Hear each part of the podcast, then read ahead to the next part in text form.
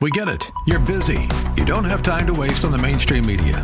That's why Salem News Channel is here. We have hosts worth watching, actually discussing the topics that matter. Andrew Wilkow, Dinesh D'Souza, Brandon Tatum, and more. Open debate and free speech you won't find anywhere else. We're not like the other guys. We're Salem News Channel. Watch anytime on any screen for free 24 7 at snc.tv and on Local Now, Channel 525. This is Stand Up for Jesus with your host, Craig Nedrow, founder of Craig Nedrow Ministries and Stand Up for Jesus. Our focus is to reach out to the lost and witness about the transforming power of Jesus Christ and calling on others to stand up for Christ and His Word, proclaiming that Jesus is the only way to get to heaven. And now, standing up for Jesus, here's Craig Nedrow. Welcome to the program. My name is Craig Nedrow, and this is Stand Up for Jesus on the program today, I'm going to go back and I'm going to teach on a section of scripture that I taught on several years ago. And one of the things I that I love about the scriptures is that they're alive. It says in Hebrews chapter 4 that the, the word of God is alive and active. And what that means, among other things, what that means is that the Bible is a living, breathing document.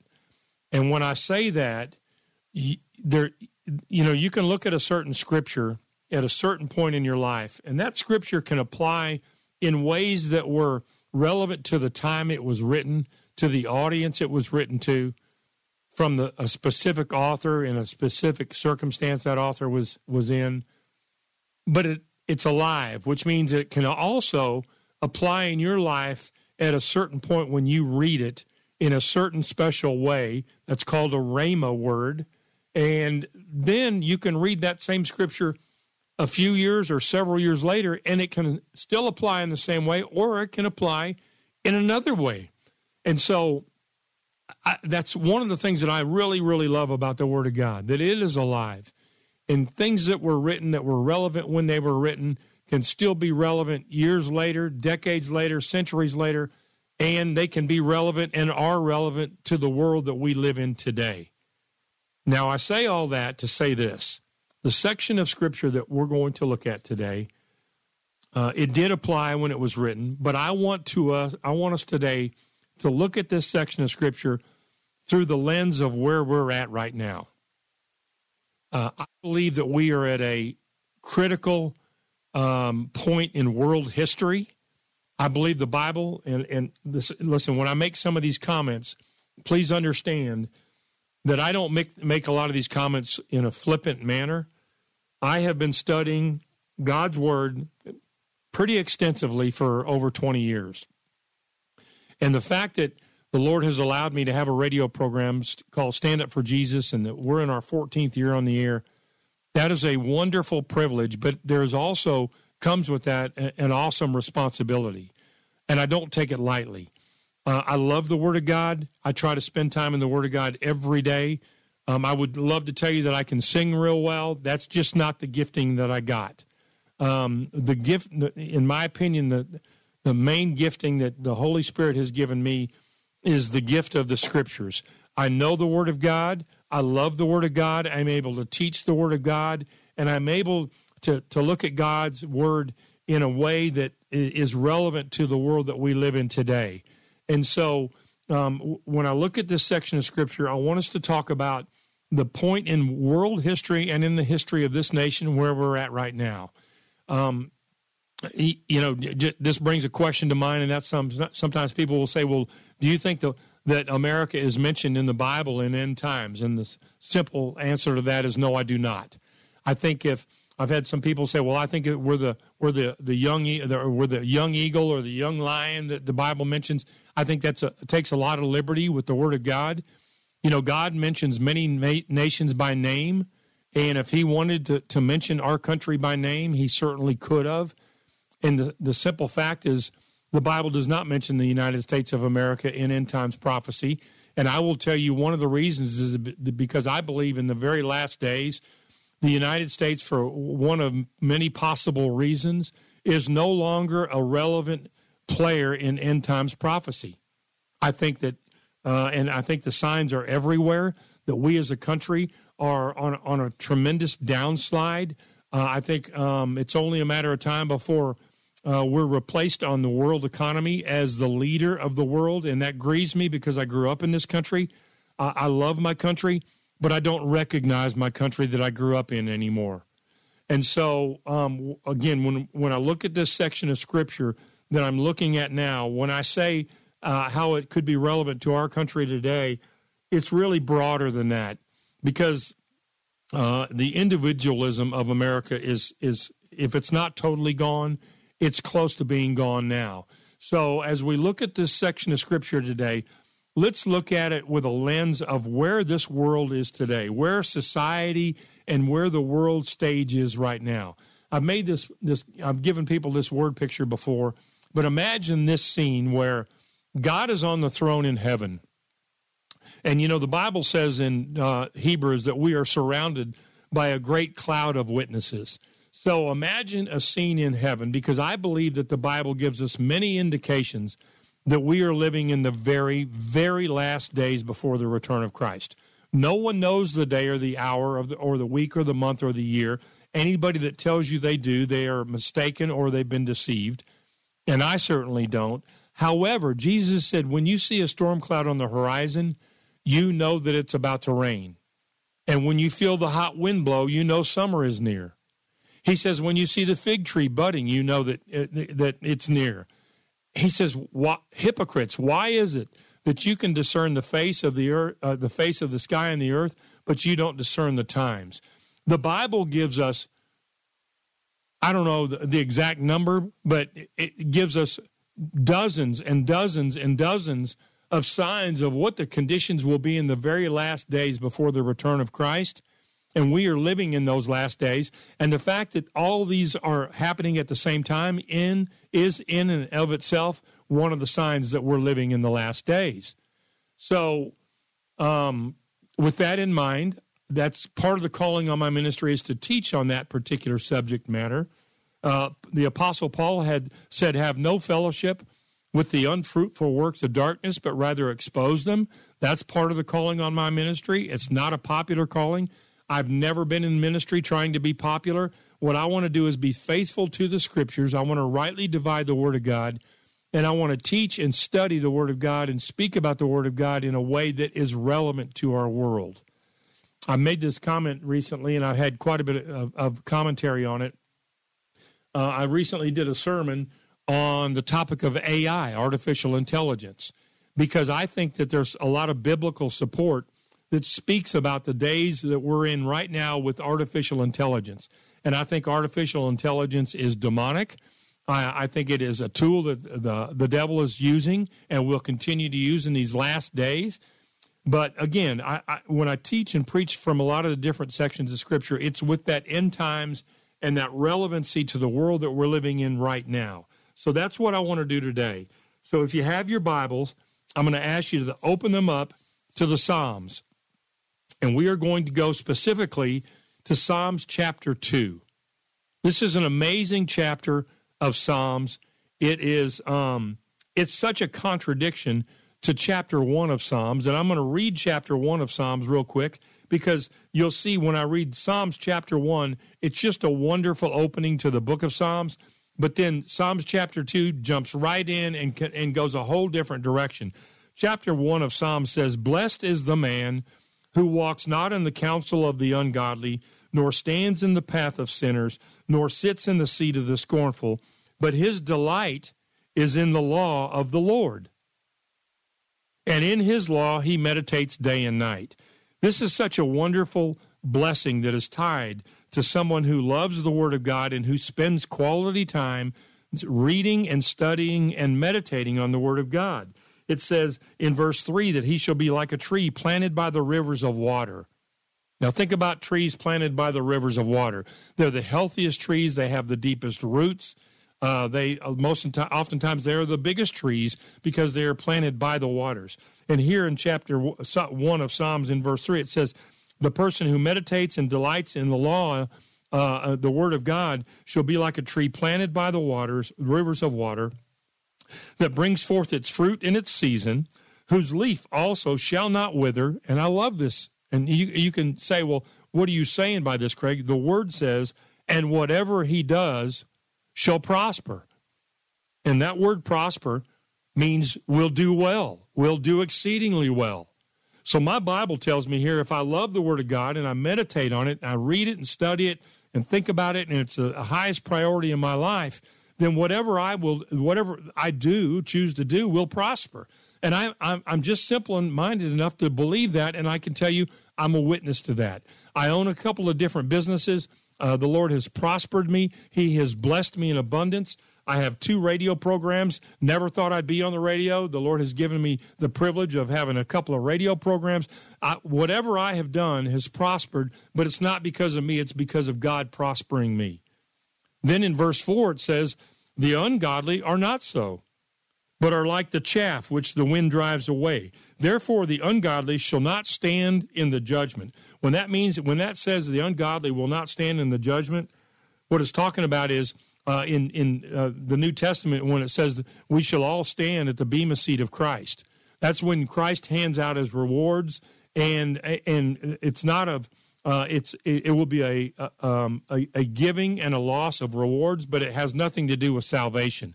What this when it says here in Psalms chapter one, therefore the ungodly will not stand in the judgment. That means they will not stand at the bema seat. They will be in another judgment called the Great White Throne, which is mentioned at the end of Revelation.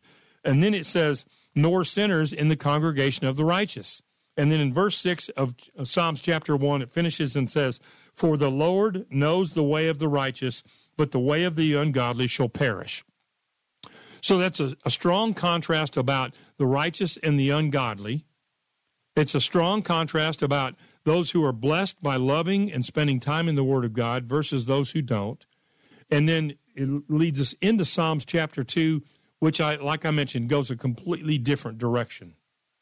So during this program, I take three breaks. And I'm going to go ahead and take my first break right now uh, because I don't want to uh, start into Psalms chapter 2 and then have to take a break in just a minute. So I'm going to take my, my, my first break, come back, and we're going to jump right in to Psalms chapter 2. My name is Craig Nedrow, and this is Stand Up for Jesus. We return to Stand Up for Jesus with Craig Nedrow on Christian Talk Radio, The Word, 100.7 FM. Welcome back. This is Stand Up for Jesus. I'm Craig Nedrow, and I'm teaching from Psalms chapter 2. Now, I, in the opening segment, I talked a little bit about why I wanted to teach from this particular section of Scripture. I actually read Psalms chapter 1 because I think it's just a wonderful lead in to the entire book of Psalms. But now in Psalms chapter 2, the Word of God takes a completely different direction from Psalms chapter 1. And this is really the chapter I want to teach on. Uh, I'm not sure if I'm going to get through it all today. It may be a two part series where I'll teach on it again next week, but we'll just see where the Lord leads here. So I'm going to begin reading now in Psalms chapter 2, and I'm going to stop several places during this uh, particular uh, chapter of Psalms and teach on it and, and, and speak about it. So, Psalms chapter 2 starts out and it says, Why do the nations rage and the people plot a vain thing? Now, let me just stop there and talk about that because that verse, in and of itself, is pretty packed with some stuff. The Bible says why. Now, when the Bible asks why like that, it already knows the answer. It's thought provoking to us. And so the word says here, Why do the nations rage? And the word nations, if you look at it in the original Hebrew word, it's called Gentiles. And here's what I will tell you every one of us uh, are either, in, from a biblical perspective, we're either a Jew or we're a Gentile. So if you're Jewish, if you were born in, uh, as a Jew, if you have family heritage as a Jew, then you're a Jew. But if you're not, and I don't, then we're considered Gentiles. Some places in the Bible it calls us Greeks, but in the Old Testament it will refer to either Jews or Gentiles, and, and Gentiles are people who are not the Jewish nation. And so here it says, Why do the nations rage? So it's speaking about on a worldwide scale. Why do the Gentiles, why do all the people who are not the Jews, why are they raging? And that word rage, we know what that means. It means they're angry. It means they are um, enraged and inflamed. And so here in Psalms chapter 2, it says, Why do the nations rage? And the people plot a vain thing. Now, let me just stop and explain why it comes at us like this in verse 1. The reason it's a, a vain plot is because you're either for God or against God. And the Bible teaches clearly that the, there is only one true God. And some people go, well, that's awfully narrow minded. Okay, well, it is narrow minded. I don't know. I, you know, I, I, I didn't, I didn't create. I'm not the creator. Okay, uh, it is narrow minded. There is only one true God, and He is the God of Abraham, Isaac, and Jacob. He is the God of Israel. He is the God and Father of my Lord and Savior Jesus Christ. And if you are a follower of Jesus, He is your heavenly Father. You're either you've either been born again and Jesus is your Lord and Savior and God is your Father, or He's not. One of the, the tools that the devil has made is that there's a gray area. And folks, there is no gray area. Jesus said of those who, people who were not his followers, You are of your father, the devil who was a murderer and a liar, and he's been a liar from his beginning. He is the father of lies. So every person uh, on this planet either has the devil or God, the, uh, the, the, the God of Abraham, Isaac, and Jacob, the God of Israel, the God and Father of our Lord Jesus Christ. Either he's your father or the devil is. And that may not be a popular statement, but that's what the Bible teaches clearly. And so here in Psalms chapter 2, when it says, Why do the nations rage and the people plot a vain thing. The reason I say that it's a vain thing is because let me explain something. This is kind of a, a simple statement, but God wins. Now, we may look at our world right now and go, well, I'm not really so sure. That's okay. Okay. We're, we're, we're probably about halfway through the fourth quarter or headed towards the end of the fourth quarter. But let me tell you something. The two minute once the two minute warning hits, the last two minutes of this game is a wild ride let me tell you something God wins. And so the Bible says, if God be for us, who can be against us? There is no defeating God. He is the only true God. He is uh, omnipotent. He is sovereign. He's on his throne. He says, I will share my glory with no one. So, any group of people, any nation, any society of, uh, of people that want to plot um, against God, it is a vain thing. It is vain means worthless. So the Bible says here, why do the nations rage and the people plot a vain thing? In other words, I, I don't know what you're so mad about. I don't know what you're, you're enraged and inflamed about. But if you're if you're trying to come against God, it is a vain plot. And then he goes on and says in verse 2 The kings of the earth set themselves and the rulers take counsel together. Now, let me ask you a question. Think about our world today. Think about, I want you to, broaden your thought a little bit now and think about, and, and it, I don't know how many of you listening to this program have studied these things or do study these things, but I spend a lot of time looking at, I hate to t- call myself a news junkie, but I look at world events because I, I love to look at them through the lens of, of the scriptures. But when you think of things about things like the World Economic Forum, uh, NATO. Uh, uh, there is a small group of of individuals, and they are world leaders. They are um, presidents and kings of nations, and um, people that we, we would call rulers of the world. And it's a fairly small group, and they meet from time to time throughout the year. And the, their discussion is what can we do to control the future of this world? How we can control the people? How can we can what do we need to do to make sure that we have world dominance? And if you think that's not true, I would challenge you to do some homework because it doesn't take you long and it's not hard to find when you can begin to see that there are some very sinister forces at work in our world that want to control this world economically, socially, uh, governmentally. This group I'm talking about wants to depopulate the world to a certain level. They want to control that population. They want to control the movement of that population. They want to control the thoughts of that population. They want to control the world finances. And if you think that's not true, I challenge you to spend some time researching this and you'll see. And it's exploding right now. Now, these forces have been in place for quite a while. When I say quite a while, probably the last 50 to 60 to 70 years. but really they are g- growing bolder and bolder, and they are really seizing the opportunity. And I will tell you, and I'm not a conspiracy theorist. What I am is a is a realist that understands the world from a biblical perspective. And I'm telling you, COVID was part of that. And so here the Bible says the kings of the earth set themselves and the rulers take counsel together. Understand this there's kings involved, there's presidents involved, and there's people who the, the Bible says who are rulers. They're the people who are really pulling the strings. If you think Joe Biden is in control of this country, you've been deceived. Biden is, is a puppet. And this is true on a worldwide basis. There are people who are rulers and, and they meet with presidents, they meet with kings, and that's why it says here, and the, the kings of the earth set themselves, and the rulers take counsel together. They, they, they meet in these things I'm talking about. This is real, folks. I love the fact that the scriptures are so on target. And, and God's word doesn't candy coat things. It says here, Why do the nations rage and the people plot a vain thing? The kings of the earth set themselves, and the rulers take counsel together. And then what are they taking counsel together against? Look what it says against the Lord and against his anointed.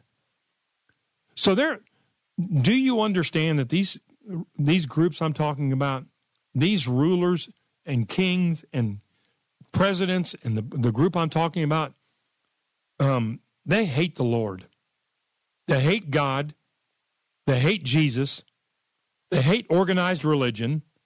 They want a world, one world religion. That's part of the, the thing that they're taking counsel about is they want a quote unquote one world religion which if you study the scriptures, you'll find out that in the book of Revelation, there will be a one world religion come. That's part of that's part of the seven year tribulation that we are close to entering into. But here it says they want these rulers and the kings of the earth, they take counsel together against the Lord. And in my Bible, that word Lord is all capitalized. Look at it in yours, and you'll see sometimes when that word Lord is capitalized, uh, it means a special thing um, when you see in the and it's uh, almost always in the Old Testament, but when you see Lord capitalized, it refers to Yahweh or Jehovah. It refers to God the Father. So they want they, they hate God, and then it says and against His anointed.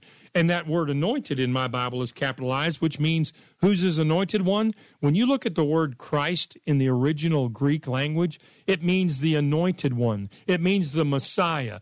It means the uh, Greek word is Christos, and it means the anointed one, the Messiah, the one chosen by God to save the world from their sins. And so here it says uh, these rulers and kings set themselves and they take counsel together against God Almighty and against his Son, Jesus Christ. But that also means when it's uh, the anointed, it's the body of Christ. We're his children, and they hate us and they want to control us and they'd love to destroy us.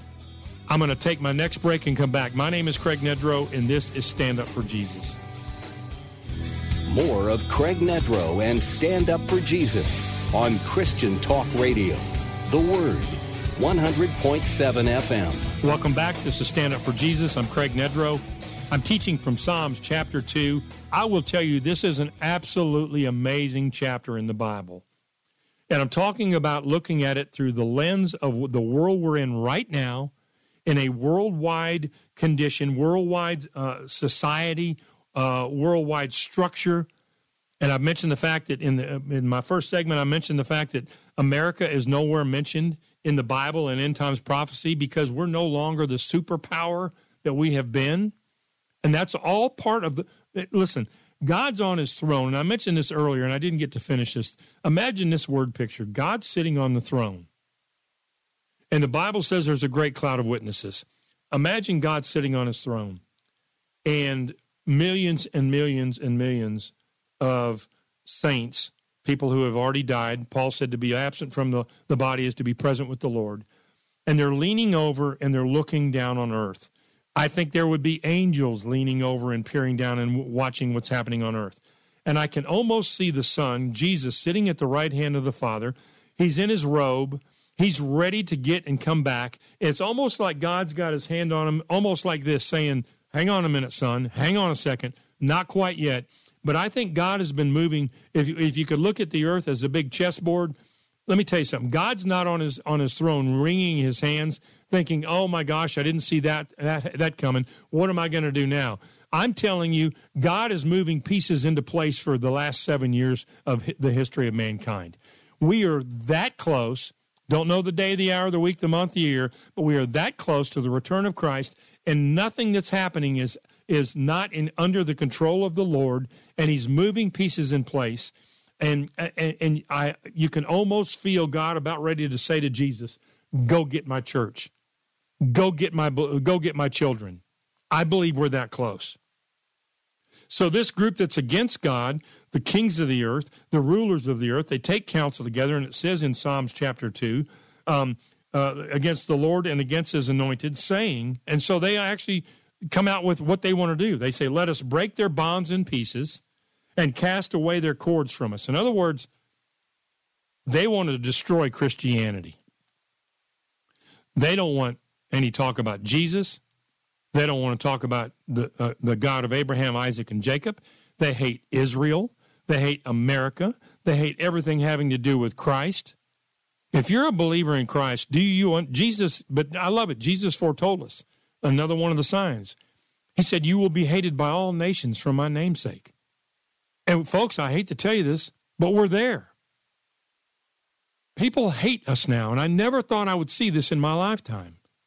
But we are now the enemy to the world. And if you're a true follower of Christ, your name is written in the book, book the Lamb's book of life, but you've also got a target on you. Because the devil is the ruler of this world and he hates you.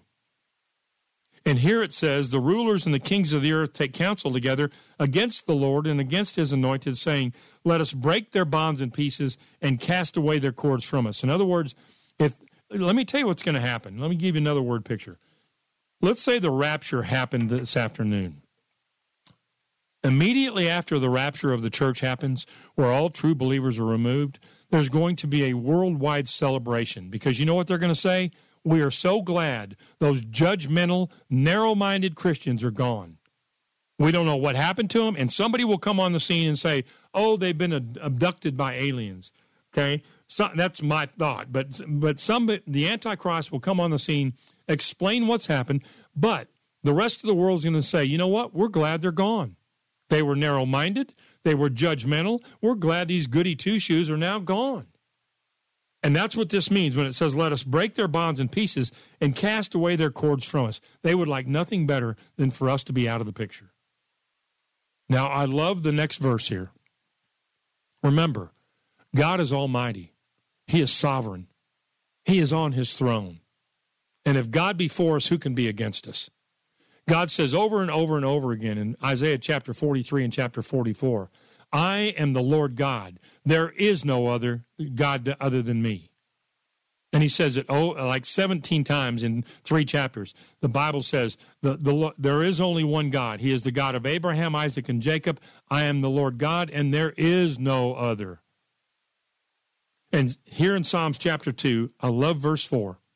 It says, He who sits in the heavens shall laugh. In other words, do you really think that you are going to come against God Almighty. That's why it says back up in verse 1 Why do the nations rage and plot, uh, people plot a vain thing? Do you understand how stupid it sounds that you're going to defeat God? You're going to come against God and against His Son, Jesus Christ, and you think you can win? The devil's been thinking that since the beginning, folks, and he's defeated. He thought he won when he killed Jesus. And then God raised Jesus from the dead on the third day. It says here in Psalms chapter, t- chapter 2, verse 4 He who sits in the heavens shall laugh. God says, These are some silly people thinking that they're going to come against me. People think they have power on this earth. The only power they have is the power that's been given to them because it's all part of God's plan. And Jesus said it would be this way just before his return.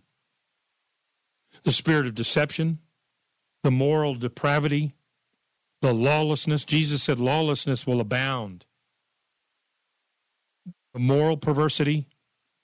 Listen, I, my my dad and my wife's dad, if they were back on, if they were alive today, they both died about ten years ago. If they were alive today to see what we're doing with letting transvestites and uh, people doing what they're doing in our schools, they'd say, "What what what in the world is wrong with you people?" Folks, our consciences have been seared. The Bible says, "Woe to those who call evil good and good evil" in Isaiah five and twenty who put darkness for light and light for darkness. And that word woe is a Hebrew word which pronounces judgment. Folks, we're there. We have lost our way in this country. We have lost our way in society. It, what, what, is, what, what is the truth has been turned upside down. You, things that we now um, speak the truth are called hate speech. People come out and, and, say God's word is not God's word. They say they call God's word uh, hate speech. They try to outlaw God's word. Folks, let me tell you something. God's word was relevant the day it was written. It's relevant today, and it will always be relevant. And you know what? Jesus said, Heaven and earth shall pass away, but my words shall never pass away. And we're living in this time right now that Psalms chapter 2 talks about. And it says, He who sits in the heavens shall laugh. God laughs at these plans that the nations and the leaders and the rulers and the kings have that are they're plotting against him, against his children, against uh, the uh, Christianity, against Jesus. God sits in the heavens and, sh- and laughs. And then look what it says. The Lord shall hold them in derision. Derision is a very interesting word. In the old Hebrew, it is the word um, L A N G. And here's what it means to speak unintelligently. Now, I find that interesting as I was studying this last night in the middle of the night, and I looked at that word again. Uh, the, the, the word um, derision, um, to speak unintelligently. Don't you find it interesting that AI is called artificial intelligence? Artificial, if you look it up in the Webster Dictionary, means man made. Hmm. So AI is man made intelligence. To me, that sounds a lot like derision to speak unintelligently. Intelligence comes from the Lord. Man's intelligence has been corrupted and skewed, and it says here that the Lord shall hold them in derision. I believe God's looking on us right now going, You want artificial intelligence? You, you, you, you, want to have a machine that rewrites the Bible? Have you heard that lately? That AI is rewrite is writing a correct version of the Bible. Have you heard recently that China is rewriting the Bible? Hmm. Let me know how that goes. God, the Bible says here, "He who sits in the heavens shall laugh, and the Lord shall hold them in derision." And I challenge you, right now, God is holding the rulers and the kings and the people that think that they're pulling the purse strings in this world, God is holding them in derision. They're deceived. The Bible says in the last days, uh, um, scoffers will come and they will, uh, it says, uh, deceivers will come to deceive and be deceived, and they will, will grow worse and worse and worse. And we're living in these times right now. I'm going to take my last break and come back. My name is Craig Nedrow, and this is Stand Up for Jesus. Back to Stand Up for Jesus with Craig Nedrow on Christian Talk Radio, The Word, 100.7 FM. Welcome back. This is Stand Up for Jesus. I'm Craig Nedrow. I'm teaching from Psalms chapter 2 today. I'll, not to be repetitive, but I will tell you this is an amazing chapter. I would like to encourage you during your quiet time, sit down, open your Bible, go through chapter 2, ask the Holy Spirit to teach you and minister to you about what this uh, things about this particular chapter. It's an amazing chapter. I'm not going to get through it all the way today, so this will be part one of Psalms chapter two, and then next week we'll do part two. So I'm in verse four, and in verse four it says, uh, talking about. Let me back up because we need to just review just a little bit. In chapter two, verse one says, "Why do the nations rage and the people plot a vain thing?" The kings of the earth set themselves, and the rulers take counsel together against the Lord and against his anointing, saying, Let us break their bonds in pieces and cast away their cords from us. So, in other words, the leaders of this world, kings, rulers, people in power, hate God, they hate Jesus Christ, they hate Christianity, they hate uh, the Christian religion, and they're trying to destroy us. And you, as a believer in Christ, if you are a believer in Jesus, you need to know that. But we do not have to fear because we know how it ends. Then it says, He who sits in the heavens shall laugh. The Lord shall hold them in derision. And I mentioned that that word derision means to speak unintelligently. It also reminds me of one other verse, and this it may you may have a footnote in your Bible that says Psalms 37 and 13. As I flip over there and look at Psalms 37 and 13, here's what that verse says. Uh, actually, I, I, will start in verse 12. It's Psalms 37, verse 12 says, The wicked plots against the just hmm, and gnashes at him with his teeth. Verse 13 says, The Lord laughs at him, for he sees that his day is coming. God says, You think that you can in control of this earth? You think that you can come against me and my children and against my son Jesus Christ? And it says God's all the, the what we're witnessing right now, guys, is God allowing this to happen. Because Jesus said the conditions at the end, just before his return, these things is the conditions of the world right now, and we're watching this. I can teach for months on end about the conditions in the world right now from a biblical perspective that read like today's newspaper. And I probably need to go back. I did a series many years ago. It was a 12 week series, and it was titled 44 Signs We're Living in the Last Days. I could do 144 signs we're living in the last days now, all backed up with scripture. And I probably need to go back and do another teaching series on that. But just know this as someone who is a serious student of the word, we are living in the last days before the return of Christ, and there are so, so many signs. The billboards are everywhere. It's not as though God is not speaking to us. It's though uh, it, the question is, are we listening? Because the signs are everywhere. Because God sees that their day is coming.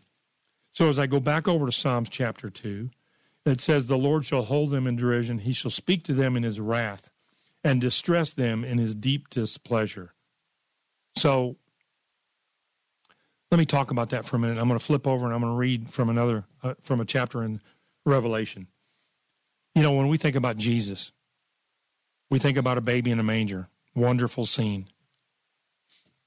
We also think about Jesus on the cross. Horrible scene.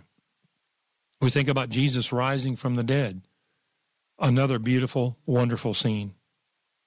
But then there's one more I want to read to you. And if you if you are following me in your Bible today, flip over to Revelation and let's go uh, to Revelation. Let's go directly to chapter 19.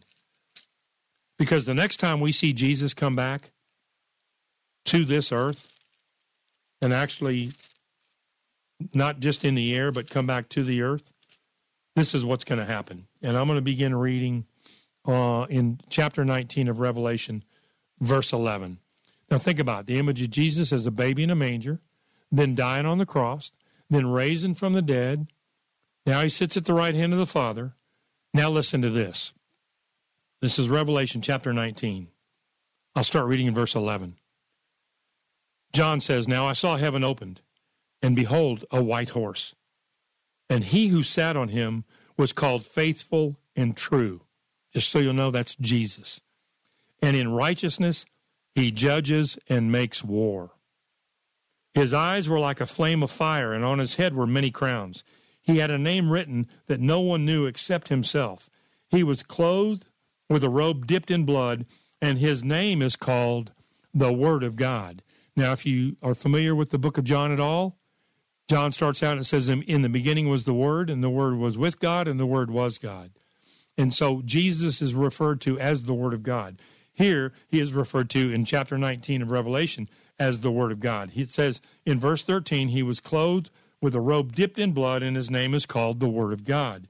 And the armies in heaven, clothed in fine linen, white and clean, followed him on white horses. Just so you'll know, that's the church. That's the raptured church. And uh, in verse 15, it says, Now out of his mouth goes a sharp sword, that with it he should strike the nations. And he himself will rule them with a rod of iron. He himself treads the winepress of the fierceness and wrath of Almighty God. And he has on his robe and on his name, uh, on, he has on his robe and on his thigh a name written King of Kings and Lord of Lords. Folks, let me tell you something. I go back over to Psalms chapter 2, and when I see in, uh, in, in verse 5 that it says, He shall speak to them in His wrath and distress them in His deep pleasure, we're talking about the day of the Lord that's coming. Let me pause because I'm gonna I want to jump back into this next week and continue through the rest of chapter two of Psalms. But let me just conclude this uh, um, particular program today with a summary of what I've been talking about. Think of the world that we're living in right now. I know it can be very um, depressing. It can cause a lot of anxiety.